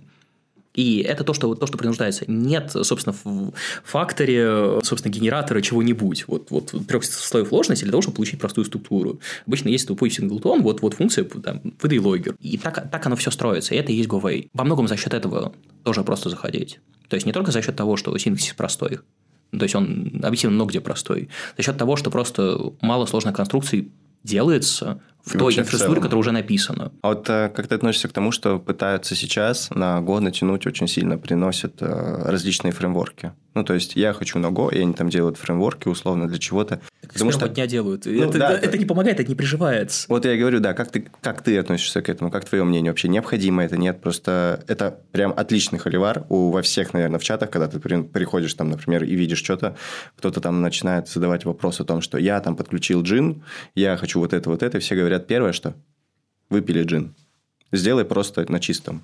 И по факту, ну, я вот, например, тоже этого придерживаюсь, потому что зачем ты, там, условно, как говорят, да, сову на глобус натягиваешь, потому что для чего? Для чего тебе фреймворк здесь? Напиши простенько. Ну, смотри, люди, когда программируют, они уменьшают когнитивную нагрузку. Ну, то есть, ты привык пользоваться молотком, поэтому применяешь молоток к месту и не к месту. Ты привык пользоваться рельсами, и ты притягиваешь рельсы к месту и не к месту. Это неплохо и нехорошо, так люди думают. И как бы для того, чтобы решить локальную задачу, возможно, притащить джин, решить ее и после этого забыть про Go, не самая плохая идея. Но если ты хочешь, собственно, с этим взаимодействовать долго, там, делать что-то большое, там, расширять, передавать другим людям и так далее, ну, хорошо делать в соответствии с общей культурой, просто потому что будет получаться эффективнее, лучше, это будет лучше передаваться и ну, просто лучше ложиться на происходящее. Как ты думаешь, а, дошли мы до пика Go? Вот сейчас сказать, что сейчас пик Go. Смотри, пик Go будет в тот момент, когда зарплаты перестанут расти. Ну, то есть, вот, вот когда дельта станет обратно уменьшаться, а, тогда пик Go, ну, в смысле, тогда, собственно, будет перелом. А пока, пока зарплаты растут. Ну, то есть, пока зарплаты у кошников все еще выше, чем у остальных. Если мы говорим о зарплатах, средняя зарплата у тебя как у человека с инсайтами, а средняя зарплата медла и сеньора на Go. О, ну, смотри, меньше, чем за 200 тысяч гошники просто ничего не умеют. Ну, в смысле, их прям страшно пускать в продакшн. Буквально страшно. То есть, люди, которые приходят и которые хотят меньше 200 тысяч, э, вот ты им даешь ну, вот, вот просто на собеседовании ты даешь человеку задачу, напиши там, что минимальная про конкуренции, люди просто не могут. То есть, вот людей в голове не собирается, как два потока между собой взаимодействуют. И это, к сожалению, ну, вот просто нет, практически нет людей, которые так умеют. Или такие люди есть, но это вот прям там вчерашние студенты с минимальным опытом. Ну, то есть, да, эти люди перспективные, но там опыта нет, и нет понимания, что вообще происходит. И как правильно строить, как с людьми разговаривать и так далее. То есть, где-то с 200 тысяч там начинается хоть есть хоть какие-то люди, которых не страшно пускать в продакшн без э, очень чуткого контроля. Где-то начиная с 300 тысяч начинаются люди, которых можно пускать без э, постоянного контроля. Ну, вот, вот не формат контролировать каждый шаг, а хотя бы контролировать каждый output. Ну, это вот, вот просто порог снизу. Реально сеньоры, ну, типа 300-400 тысяч в Go. Ну, скорее, наверное, 350-400. То есть 300 это типа middle plus. Ну, может, 450. Вот, вот, вот какая-то вилка, собственно, сеньора. Дальше уже по хорошему принципу разработчики с другими требованиями к ним. И, ну, то есть, условно, элита ну, лучшие, ко- которые могут рассказать, как действительно правильно делать. То есть, в чем, наверное, принципиальное отличие там, сеньора от принципала? В том, что принципал э, делает идеальное решение. То есть, сеньор делает хорошие решения, которые в целом не разваливаются, и в какой-то перспективе нормальные. Там, мидл делает просто какие-то решения, которые, там, условно, в перспективе года развалятся. Ну, могут развалиться, просто потому что человек, ну, у него недостаточно опыта о том, как делать Ну, хорошо. потому что он что-то не учел, он не учел там развитие, и, в принципе, если проект развивается, то его решение уже приходит э, у Ну, нас смотри, напрямую. из мира PHP пример. Вот у тебя есть люди, которые почитали там книжки банды четырех, узнали про кучу паттернов и начали их применять к месту и не к месту. Вот типичный. Человек прочитал, понял, осознал, он молодец, он правда, правда молодец, он стремится и так далее. Это, это- это правда важно. Он пошел внедрять, и вот-вот оно стало более структурированным, более понятным, потому что передавать вот прям по книжкам сделано и так далее. Такое поддерживать невозможно. Ну, причем, если сейчас возможно, то через два года уже нет. И вот это вот типичный мидл. То есть, вот, вот человек хочет, человек умеет, человек понимает, ну, прям умеет, понимает, говорит правильные вещи, делает правильные вещи, только не к месту. Можешь назвать топ несколько вещей для го-разработчика? Это знание, то есть, может быть, прочитать книги, может быть, знать вот это, знать вот это. То есть, топ несколько вещей твой личный. Конкуренция, в первую очередь. То есть, просто уметь работать с конкурентным кодом. Ну, то есть, не на уровне влепить мьютекс, и, наверное, это поможет, а действительно понимать, как это работает. То есть, не на уровне, вот, вот есть пять паттернов, я их буду применять к месту и не к месту, а вдруг что-то из этого заработает. Знаешь, в этом смысле прикольно давать задачи на списание, которых не решаются типичным паттерном, и прям смотреть на кандидатов, которые, ну, у человека в голове там два паттерна, мьютекс воткнуть, еще что-нибудь в таком духе. И вот человек внедряет и вот начинает писать. Дальше смотрит, чешет репу, ну, что-то не работает. Принес второй паттерн, что-то не работает. Э, А дальше стоп-машина и применяется снова первый паттерн. ну, понимаешь. То есть, вот, вот такое мышление, оно... Ну, то есть, это человек не умеет конкуренции. То есть, у него просто есть какой-то набор паттернов, который он пытается присобачить место и не к месту. Когда появляется некое понимание, как это взаимодействует, можно об этом говорить. Ну, то есть, простой пример, э, там, не знаю, одна и та же сущность в базе данных обновляется э, там, в несколько потоков. Вот там вот типичный код – это, вот, скажем, прочитать юзеру, что-то с ним сделать и обратно, собственно, сделать апдейт в базу. А если делать два потока одновременно? Наверное, будет больно. да, больно. Вот. А если юзер хранится не в одной табличке, а в пяти разных табличках в двух разных базах? Да, и у него везде это получается. Каждый поток что-то забрал, что-то начал делать, и ты в, в итоге получаешь вообще абсолютно неконсистентную базу и абсолютно... Да, да, да. И тут даже Go не нужен. Это просто про конкуренцию. Вот, вот как это взаимодействует, как это синхронизирует между собой, и как это, как... А если таких потоков не 2, а 10, и которые делают какие-то случайные вещи? И как это делать правильно, это вот как раз про конкуренцию. А, То есть, это и на уровне языка, на уровне одной программы проблемы примерно те же, ну, просто синхронизация с памятью, а не с базой данных, но в целом как бы это не так важно. Это ключевое. То есть, это то, почему определяется э, уровень гошника во многом. То есть там, где, э, собственно, собеседуют и, ну, хотят людей, которые умеют. И это то, за что платят эти самые плюс 30% на самом деле. Ну, потому что порога входа в Go, правда, нет. Ты действительно можешь нанять, э, грубо говоря, ХПшника, собственно, дать ему программировать на Go. Собственно, Озон так и делал. Они нанимали там какой-то минимум гошников, нанимали, собственно, всех остальных для того, чтобы они на Go писали. И это отлично работало. Ну, то есть, как бы, Озон нормально написан, нормально работает, он как бы не лагает почти. А кроме конкуренции? Слушай, остальные вещи, они не связаны с языком. Ну, то есть, на самом деле, все вещи, которые есть, не связаны с языками программирования. То есть, первая вещь, наверное, это конкуренция. Вторая вещь, наверное, это про производительность, в целом просто понимать, как это работает. То есть, сколько стоит Mutex, э, собственно, сколько стоит взаимодействие по сети, сколько стоит взаимодействие с диском, сколько стоит взаимодействие с базой, э, как перегружается база и так далее. То есть, вот, вот, вот какие-то вещи производительности просто уметь примерно прикидывать, оценивать и ими оперировать. То есть, вот, вот если я вот это вот напишу на масштабе там, 10 тысяч пользователей, собственно, с какой скоростью это будет работать. Вот. И третья вещь – это умение оперировать данными. Ну, то есть, вот что хорошо сложить в Postgres, что хорошо сложить в key-value базу, что хорошо сложить в, ClickHouse, как это передавать через очереди. Ну, то есть, вот такие очень инфраструктурные вещи, которые ну, вот, просто про, про то, как данные передаются слева направо, как они хранятся, что такое э, entity, как они мапятся на базу и как с этим удобно взаимодействовать. То есть, повторюсь, это штуки не связаны с, с языком программирования, это связано с тем, что такое программирование на бэкэнде. И это то, чем меня радует Go, тем, что он позволяет сконцентрироваться не на том, куда тебя язык, то есть говорит, вот, вот такой паттерн правильный, вот такой паттерн неправильный. Вот, вот программируй так, как мы написали, вот, собственно, миллион классов, синглтонов и прочего, и получишь счастье. А он позволяет концентрироваться на том, что важно. То есть, вот как, как реально ходят данные слева направо, как это должно отдаваться пользователям, где есть проблемы производительности, где есть проблемы синхронизации, и вот думать вот именно о том, что реально важно. На самом деле, насчет важно, у меня был один раз собес, на котором а, мне необходимо было решить проблему логов. Получалось так, что сервис собирал логи, и в какой-то момент он их пересылал дальше, и он падал падал по размерам. И мне говорили, и я пытался решить эту проблему. Вот отчасти я решил, и я понимаю, что часть логов я все равно теряю. И я до последнего сижу, бьюсь, бьюсь, бьюсь, и мне в конце уже, меня наводят на ответ, спрашивают, а как, что мы можем сделать, что мы можем сделать, что мы можем сделать, и в конце мне говорят, потерять. Говорит, это самый простой путь. Мы их теряем, окей, но мы просто понимаем и принимаем этот факт. Как для разработчика это, то есть для меня было, то есть потерять данные. Ну, для меня это Это не go away. ну, так, ну, то есть, не то, что не go away, это просто так слово. Погоди, но, а потерять типа, запрос, вот, скажем, ты, у тебя база данных ответила ошибкой, ты просто роняешь ошибку, exception, и все, и не обработал запрос. Это точно такой же потерять. Немножечко разные форматы, потому что когда Какая ты разница, ты несколько- нейтральный сделал и потерял запрос. Вот пользователь хотел за- заплатить денег, ты ему 500, 500 выдал, и он тебе денег не заплатил. Вот ты точно так же потерял данные. Это ошибка сети, это ошибки, которые мы, окей, мы понимаем, их принимаем. То есть, это возможность, что сеть моргнула, там, дата-центр у нас А какая еще что-то. А когда ты намеренно говоришь, что я буду терять кучу логов, Так, Вадя, то, что ты не сделал, И каждый ретрай, который это. ты не сделал, это ты намеренно потерял данные. Почему? Ну, ты же э, в любом случае, ты не то чтобы принимал эту ошибку, ты-то потенциально надеялся на то, что этой ошибки не будет. Да, ты обмазал, обмазался эксепшенами, тем самым ты в логе получил и проверил, что у тебя действительно оно выскочило, но потенциально ты думал, что ее не будет. Потому что ты написал код, код работает, просто он иногда отказывает. Смотри, с точки зрения тебя как разработчика, да, с точки зрения бизнеса нет. Ну, в ц- Та же- да, та же если в этом плане, да, как бы им без разницы. Что ты намеренно сказал, что я не буду принимать, это просто мы будем терять. Ну, как бы для меня это было в тот момент первый раз, я когда с, таким столкнулся. Удивительно. Так вот, с этого мы, э, я и начинал. Важ- важна содержимое головы. Вот, вот как ты понимаешь, что происходит, что нужно, что важно. И это не про код, это про просто понимание. Нет, но если, знаешь, если бы я, возможно, крутился бы в этой компании, да, и я бы понимал а, важность этих логов и насколько это важно, я бы сказал, да окей, давайте их затрем. Когда тебе просто на собеседование вкидывают запрос, вопрос такой, и ты такой, ну, надо сохранить. Тебе же сейчас дали эту задачу, и тебе, тебе поставили задачу, надо их сохранить. Ну, то есть, это Слушай, для меня было такое. это другая тема, она сложная и долгая, откровенно говоря. Это в нее да. можно надолго углубиться. Там, базовый тезис, на самом деле, в России очень плохо собеседуют. Люди не понимают, что они делают, зачем они это делают, почему они задают эти вопросы, и что они хотят получить в качестве... Вот, что они хотят узнать из ответа на этот вопрос. С одной стороны. А с другой стороны, э, как бы тебе нужно, ну, с другой стороны, тебе нужно за полтора часа э, там, собеседования, за час собеседования понять, как человек будет работать.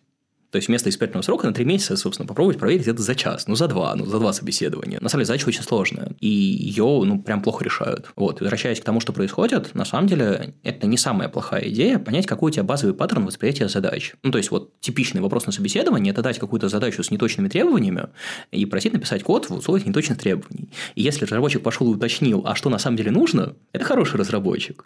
Если нет, то плохой. Ну, и в аутсорсе это нормальный вопрос на собеседовании. Ну, То есть, вот просто давать задачи с, там, максимально нечетко поставленные и смотреть, задаст ли человек уточняющие вопросы. И на самом деле это неплохо, это релевантно реальной работе. То есть человек, который на собеседовании не задал, не задал вопросы, скорее всего, в работе тоже не задаст вопроса того, как это правильно сделать, а дальше зафигачит, какую-то от себя не то, что нужно, не спрашивая. И это проблема. Ну, то есть, и это может проверить на собеседовании именно такими вопросами. И в данном случае то же самое, ну, как бы, на собеседовании, что ты не будешь уточнять, что реально нужно бизнесу, а пойдешь и сделаешь, что сказали. Ну, то есть, если им это нужно, то ты прошел. Если им нужно другое, ну, ты не прошел. Отлично, возможно, мы с тобой сделаем отдельный подкаст по найму, в принципе, по работе. Все-таки как пришла идея открывать бар, и в чем была его главная задумка и фишка?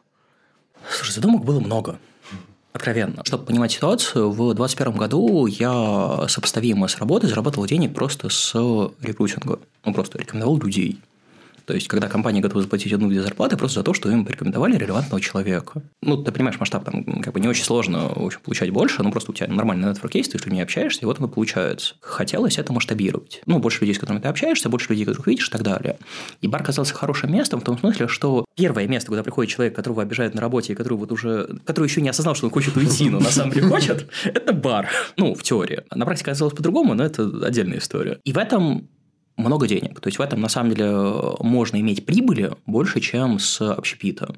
А, С одной стороны. С другой стороны, в, ну, собственно, в 2021 году из-за ковида очень сильно не хватало площадок для метапов. То есть, многие говорили, ну, нам что-то стрёмно, ну, давайте вы поучаствуете, но не больше 40 человек, давайте вы поучаствуете, но, может быть, подвинетесь, если мы какое-то внутреннее мероприятие будем делать и так далее. Ну, просто стало сильно менее приятно, чем это было до этого. Хотелось какую-то постоянную площадку, в которую можно прийти, в которой все, все сразу есть, с которой комфортно работать, и, ну, и так далее. И такую площадку открыть. Третий момент э, – это история о том, что, ну, вот как IT Global Meetup э, создавал то есть, фактически он давал некий уровень культуры, который формировал питерские комьюнити. То есть, в Питере комьюнити больше, чем, ну, по ощущениям, было в 2012 году больше, чем во всей оставшейся России. Вот именно живых, больших. Ну, то есть, люди регулярно собирались, люди регулярно что-то делали и так далее. И эта культура была задана, собственно, там. А аналогичная культура была задана о том, как общаться с аудиторией, как общаться с компаниями и так далее. В Питере нормально, что компаниям не отдавали контакты участников. В принципе. Ну, то есть, а в Москве ровно наоборот. То есть, это очень странно, когда организаторы не отдают контакты участников. И отсюда разница подходов. То есть, например, питерские метапы выкладывают э, материалы сразу в публичный доступ. Московские говорят, ну, вы зарегистрируетесь, тогда получите, ну, собственно, запись. А люди регистрируются, ну, и контакты передают, собственно, спонсорам или площадке, или еще кому-нибудь. Вот. Ну, просто совершенно другой подход про разные метапы. Вот. И эта культура, она формировалась вокруг, ну, просто некого центра, который регулярно что-то проводил. Вот. Хотелось это, этим просто продолжить. То есть, вот давайте мы будем просто новые точки кристаллизации новых метапов. Вот. И, собственно, с этого появилась идея бара. То есть, с одной стороны, это развивать комьюнити а, разного рода айтишников, но, собственно, вот восстанавливать после ковида, запускать новые, ну, помогать запускать новые метапы и быть площадкой, в которой люди могут безопасно начинать. Ну, то есть, это на самом деле самое сложное, когда вот есть ты, у тебя горят глаза, но при этом нет аудитории, где эту аудиторию набрать. У тебя нет площадок, у тебя нет понимания, как это делать правильно и так далее, и здесь, ну, инфраструктура – это полезно есть оно позволяет сосредоточиться на важном, то есть, например, на докладах о клевых спикерах, а все остальное передать людям, которые просто это уже регулярно делали, и которым это не очень сложно делать. Ну, то есть, условно, вот эти все задачи, которые ты назвал, это было твое MVP – открыть бар. Угу. Вот еще, слушай, возвращаясь немножко к фестивалю, ты сейчас сказал насчет того, что сбор э, для рекрутинга – это всему подобному. При регистрации на IT-фест ты также указываешь э, сколько ты лет в программировании, какая должность, какая компания. Насколько я помню, там были такие вопросы. То есть, по факту, сейчас у вас есть огромная база разрабов, все, которые были, в принципе, на IT-фестивале. Смотри, основной организатор фестиваля – это Аня Афонина. У нее угу. свое агентство. И она сейчас получила огромную базу разработчиков. У нее есть эта база. То есть, больше, ну, там, существенная часть этой базы у нее просто есть. Ей не очень нужно. А, там другая задача. А, вот эти вот вещи, они спрашиваются не для того, чтобы человека записать в базу и после этого его спамить. Она делается для того, чтобы показать спонсорам, смотрите, у нас тут не приходят ни джуны, ни левые люди, у нас приходят сеньоры с 7 годами опыта. Mm-hmm. Ну, это вот реально, собственно, про IT-фест. У нас, скорее всего, самый сеньорный фестиваль в принципе. Ну, то есть, вот, вот просто по количеству сеньоров на там, единицу участников. Почти все конференции спрашивают, какой у тебя опыт, кто такой. И это спрашивают не для того, чтобы, собственно, тебя в базу положить и продать. Это там не очень много денег. Но это очень полезно для того, чтобы работать со спонсорами и говорить, у нас вот такая аудитория, вот вы с ней сможете пообщаться. И не спекулировать формата, ну, у нас будет, ну, примерно такие люди, ну, вот палец пол потолок, ну, примерно такие. А говорить вот фактов. Вот у нас заполнили опрос, вот, собственно, 70% сеньоров. Ну да, опять же, допустим, это опять же это и платежеспособные люди, как правило, айтишники высокого уровня, которых, то есть, ну, как участников, которые могут принести доход.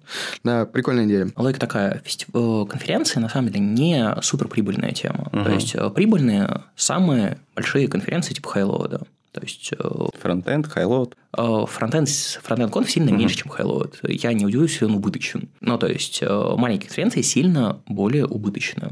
И это нормально. Ну, то есть, к сожалению, для индустрии на текущий момент это нормально. Добавь к этому то, что спонсоры поотваливались, ну, ты, я думаю, догадываешься, как это работает. Но при этом это понятный заход на то, чтобы в следующий раз э, как бы оно уже ушло в понятные плюсы. Я хотел вернуться к бару. А самое главное, это, слушай, как вообще вы раскручивали бар? Потому что одно дело открыть, классная идея, все, классно, вы горите, есть там пара человек, которые горят, но нужно, то есть, как-то раскрутить, чтобы люди захотели туда идти. То есть вот этот вопрос очень интересный, как развивать бар, тем более с такой как бы немножечко на... узконаправленной. Изначально идея была довольно простая. Я знаю N спикеров э, с конференции, которые могут выступать стендапом. То есть вот которые просто мои друзья, которые готовы приходить и стендапом развлекать людей. И это вот была изначальная идея, как, как привлекать людей, и она должна была работать. И, к сожалению, эти люди первыми уехали. Вот. А, а бар открылся, чтобы ты понимал, 5 марта 2022 года. Идея была до?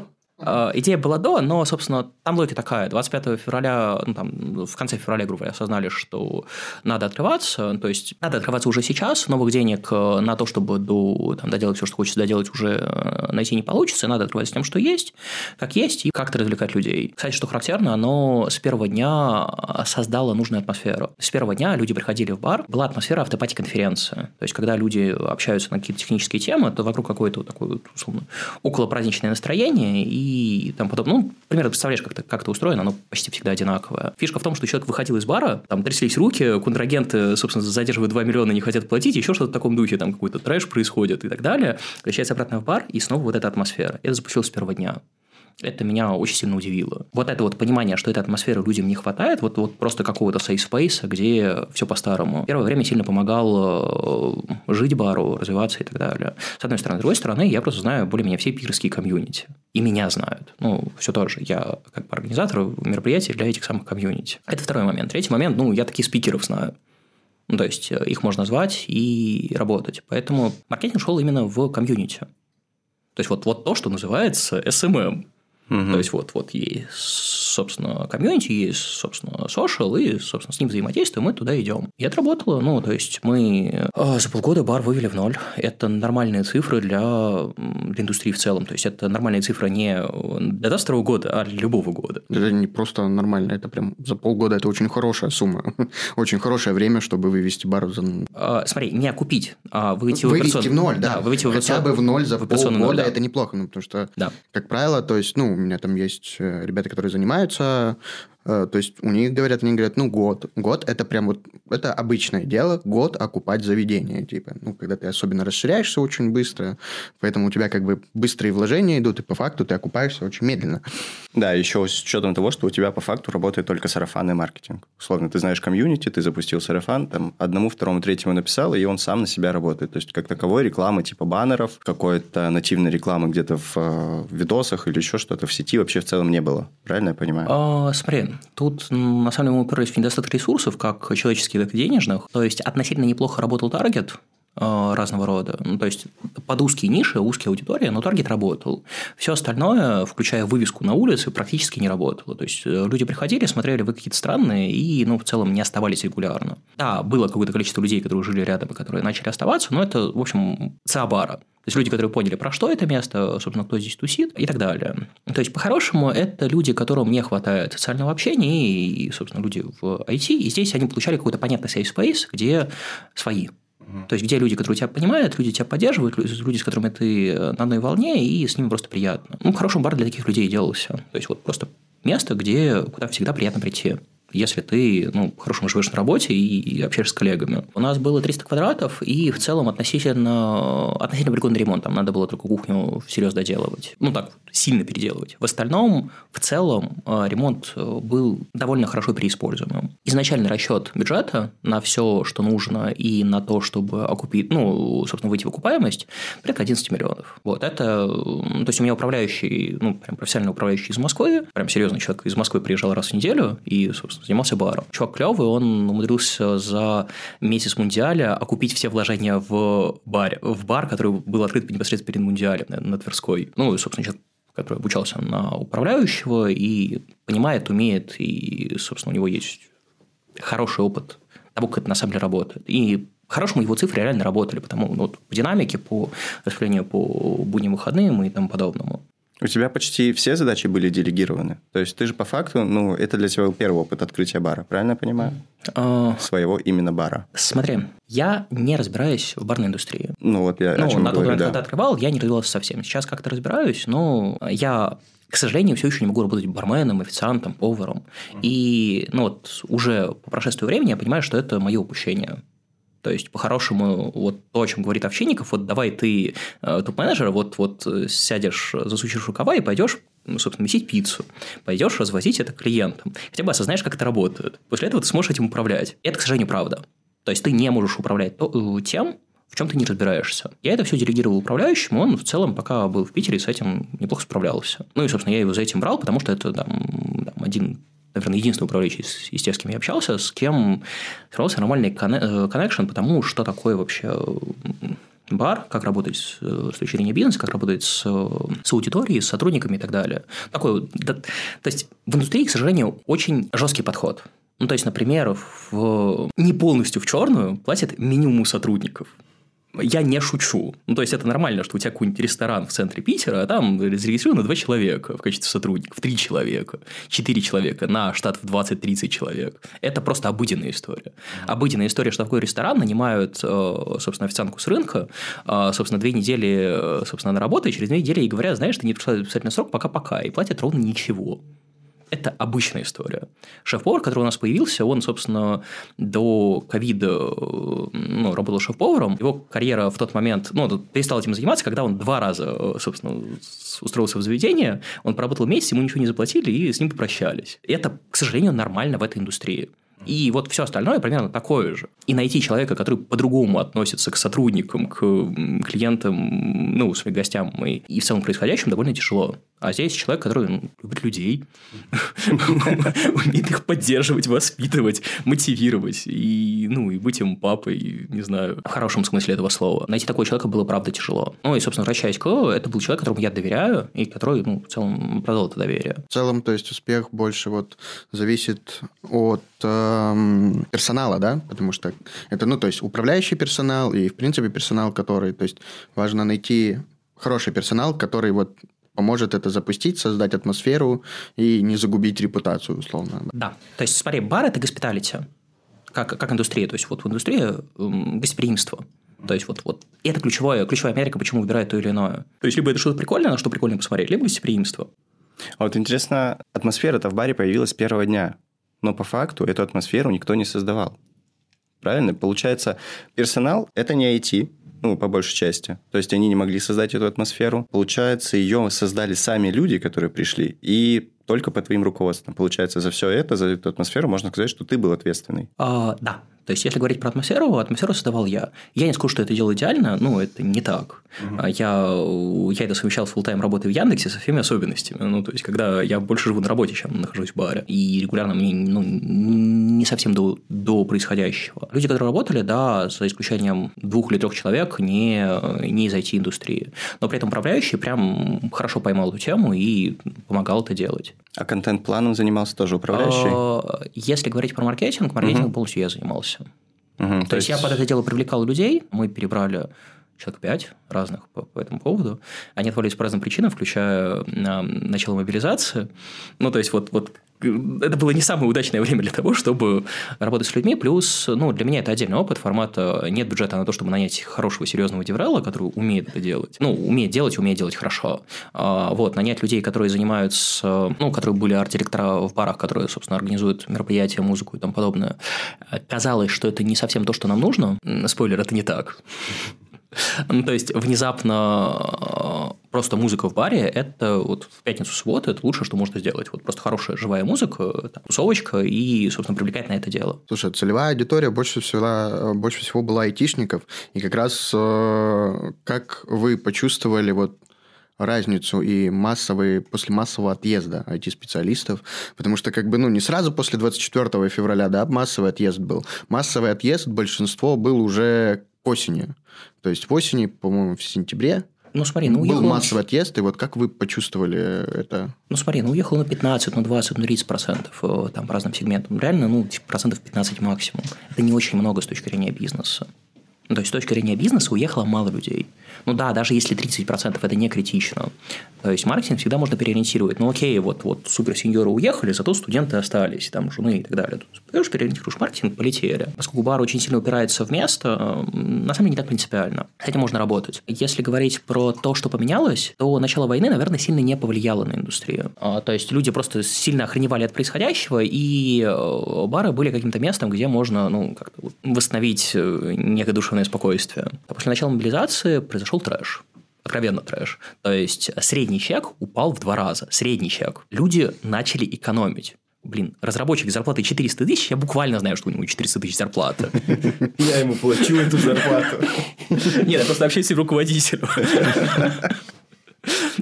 вот, начинает экономить деньги. То есть, вот, вот какие-то две тысячи, которые он в баре оставляет, становятся страшными деньгами, ужас, катастрофа, я их трачу. И это стало массовым. Это то, что неожиданно, это то, что люди не из индустрии не видели, но это пошло. Мне это тоже показалось странным. Ну, ты правда не ожидаешь, что человека, для которого вот это вот это совсем карманные деньги, ну, то есть несерьезные совершенно на фоне доходов, начинает их экономить. А начинаешь тыкать палочкой и спрашивать, а почему так? И начинаешь получать ответ, ну, я хочу тут кредитики закрыть, вот вот что-то их как-то много, вот мне что-то стрёмненько, хочу позакрывать. Я хочу подушку накопить, а то мало ли что будет. Может, уеду куда-нибудь. И вот это вот стало массовым. А, меня, наверное, добил тот факт, когда один и тот же человек сперва а, в августе сказал, у тебя все круто, здорово, замечательно и так далее, вот лучшее на свете, а дальше в начале октября сказал, что-то у тебя все дорого. А ценник не поменялся.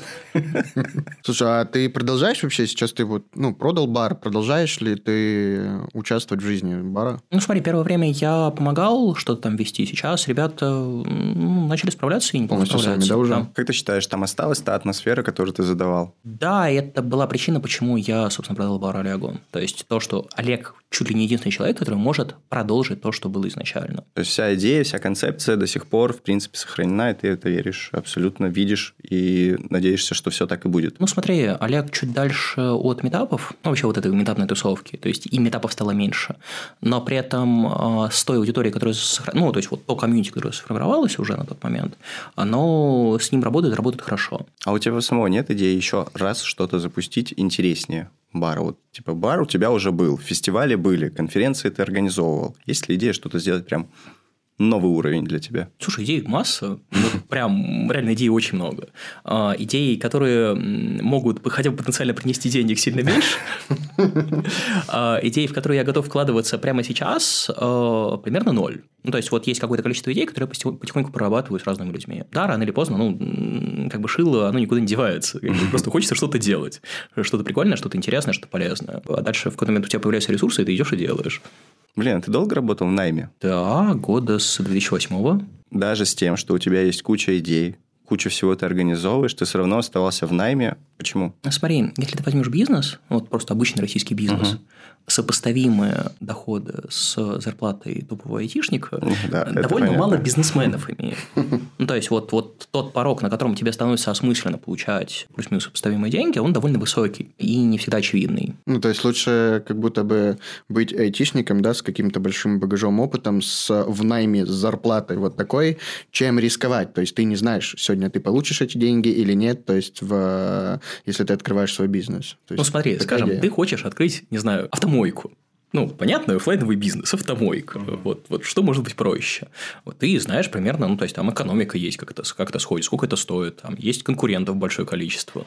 Ну, вот сколько ты с этого можешь зарабатывать, и сколько тебе нужно вложить, чтобы столько зарабатывать. Проблема в том, что ты понимаешь, что для того, чтобы получать сопоставимые, ну, плюс-минус такие же деньги, чем те, которые ты получаешь нами, будучи не просто middle разработчик, будучи одним из лучших в, собственно, индустрии, ни одна автомойка, и не две, и даже не десять в этом проблема. В тот момент, когда ты говоришь, а давайте я, собственно, ему управляющий, который за меня этим будет э, заниматься управлением, еще, еще дольше начинает окупаться. К сожалению, ну, то есть, вот тот порог, с которого э, можно заходить, ну, то есть, вот когда у тебя зарплата условно 100 тысяч, вот когда человек, там, не знаю, там, управляющий в магазине, условно 100 тысяч, и уходить в бизнес, это понятная тема, потому что эти 100 тысяч он может гораздо, ну, может получать довольно простыми способами. Так что получать, условно, 500-600 тысяч уже, ну, надо в 5 раз больше оборота со всеми особенностями, а когда у тебя очень конкурентный рынок, гораздо меньше шансов туда попасть, и гораздо меньше ниш, которых это реально за короткий срок. Это с одной стороны. С другой стороны, это то, что я, наверное, недооценивал, пока открывал бар, надо очень хорошо разбираться в этой индустрии. Тут нет вариантов не разбираться.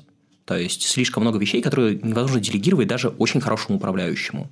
То есть, вот есть управляющий, который умеет делать, который круто делает. Вот, ну, вот объективно круто, объективно хорошо. Но при этом роль собственника, который разбирается в бизнесе, никуда не девается. И это вот для меня, наверное, было главным открытием, что, ну окей, я был топ-менеджером, да, я считал бюджеты, да, я отвечал за найм, да, я отвечал за мотивацию людей, да, я, собственно, взаимодействовал с, клиент, взаимодействовал с клиентами, смотрел на маркетинг и все такое, и все это выглядело просто. Но беда в том, что когда ты наемный менеджер, тебе кажется, что, э, ну, на самом деле ты управляешь не своими деньгами. То есть ты метрики, которые ты оптимизируешь, в том числе, там, не знаю, свое душевное спокойствие, угу. там, собственно, свое время, какие-то перспективы в будущем, вот, вот как заработать в будущем больше денег и так далее. Когда ты собственник, ты думаешь на каких-то более простых материях. Потому что здесь продолбаны деньги. Вот, вот на какие-то совершенно тупые вещи. Вот, вот идите и почините немедленно. А пока ты топ-ом, на самом деле это не так важно. То есть, это, за, за это другой человек отвечает. А когда ты понимаешь, что это просто деньги потеряны из твоего кармана, вот физически, вот прямо здесь эти деньги вот утекают. Совершенно другой фокус. И он, ну, один на другой не накладывается, к сожалению. То есть, вот то, что называется бизнес-майндсет, это именно вот это. То есть, понимание, что вот здесь деньги теряются, а вот здесь деньги лежат. Даже если это вообще не твоя работа, получать эти деньги. Если они вот здесь лежат, их надо взять и получить. Вот если есть люди, которые тебе готовы заплатить денег, надо, ну, это хоть как-то релевантно тому, что вы делаете, ну, как бы надо взять и сделать. Спасибо тебе огромное, что пришел. Очень рады были пообщаться, очень много интересной информации от тебя услышали. Да, сейчас пойдем везде Go вникать. Да, пошел учить Go. Вот так вот люди заражают языками. Все, спасибо большое. Спасибо тебе. Спасибо, что посмотрели до конца. С вами был Котелов подкаст. Подписывайтесь на канал. Ищите Виталию везде на всех конференциях, потому что канала у него нет. Но обязательно найдите его, чтобы пообщаться. Я думаю, что вы не пожалеете. И будете в Питере, приходите в Failover Bar. А, это еще, да, обязательно. Обязательная программа, и особенно если вы айтишники и были в Питере, если вы не были в Follower баре, это преступление, мне кажется, против IT. Всем пока. Все, пока-пока. Пока-пока. Подкаст.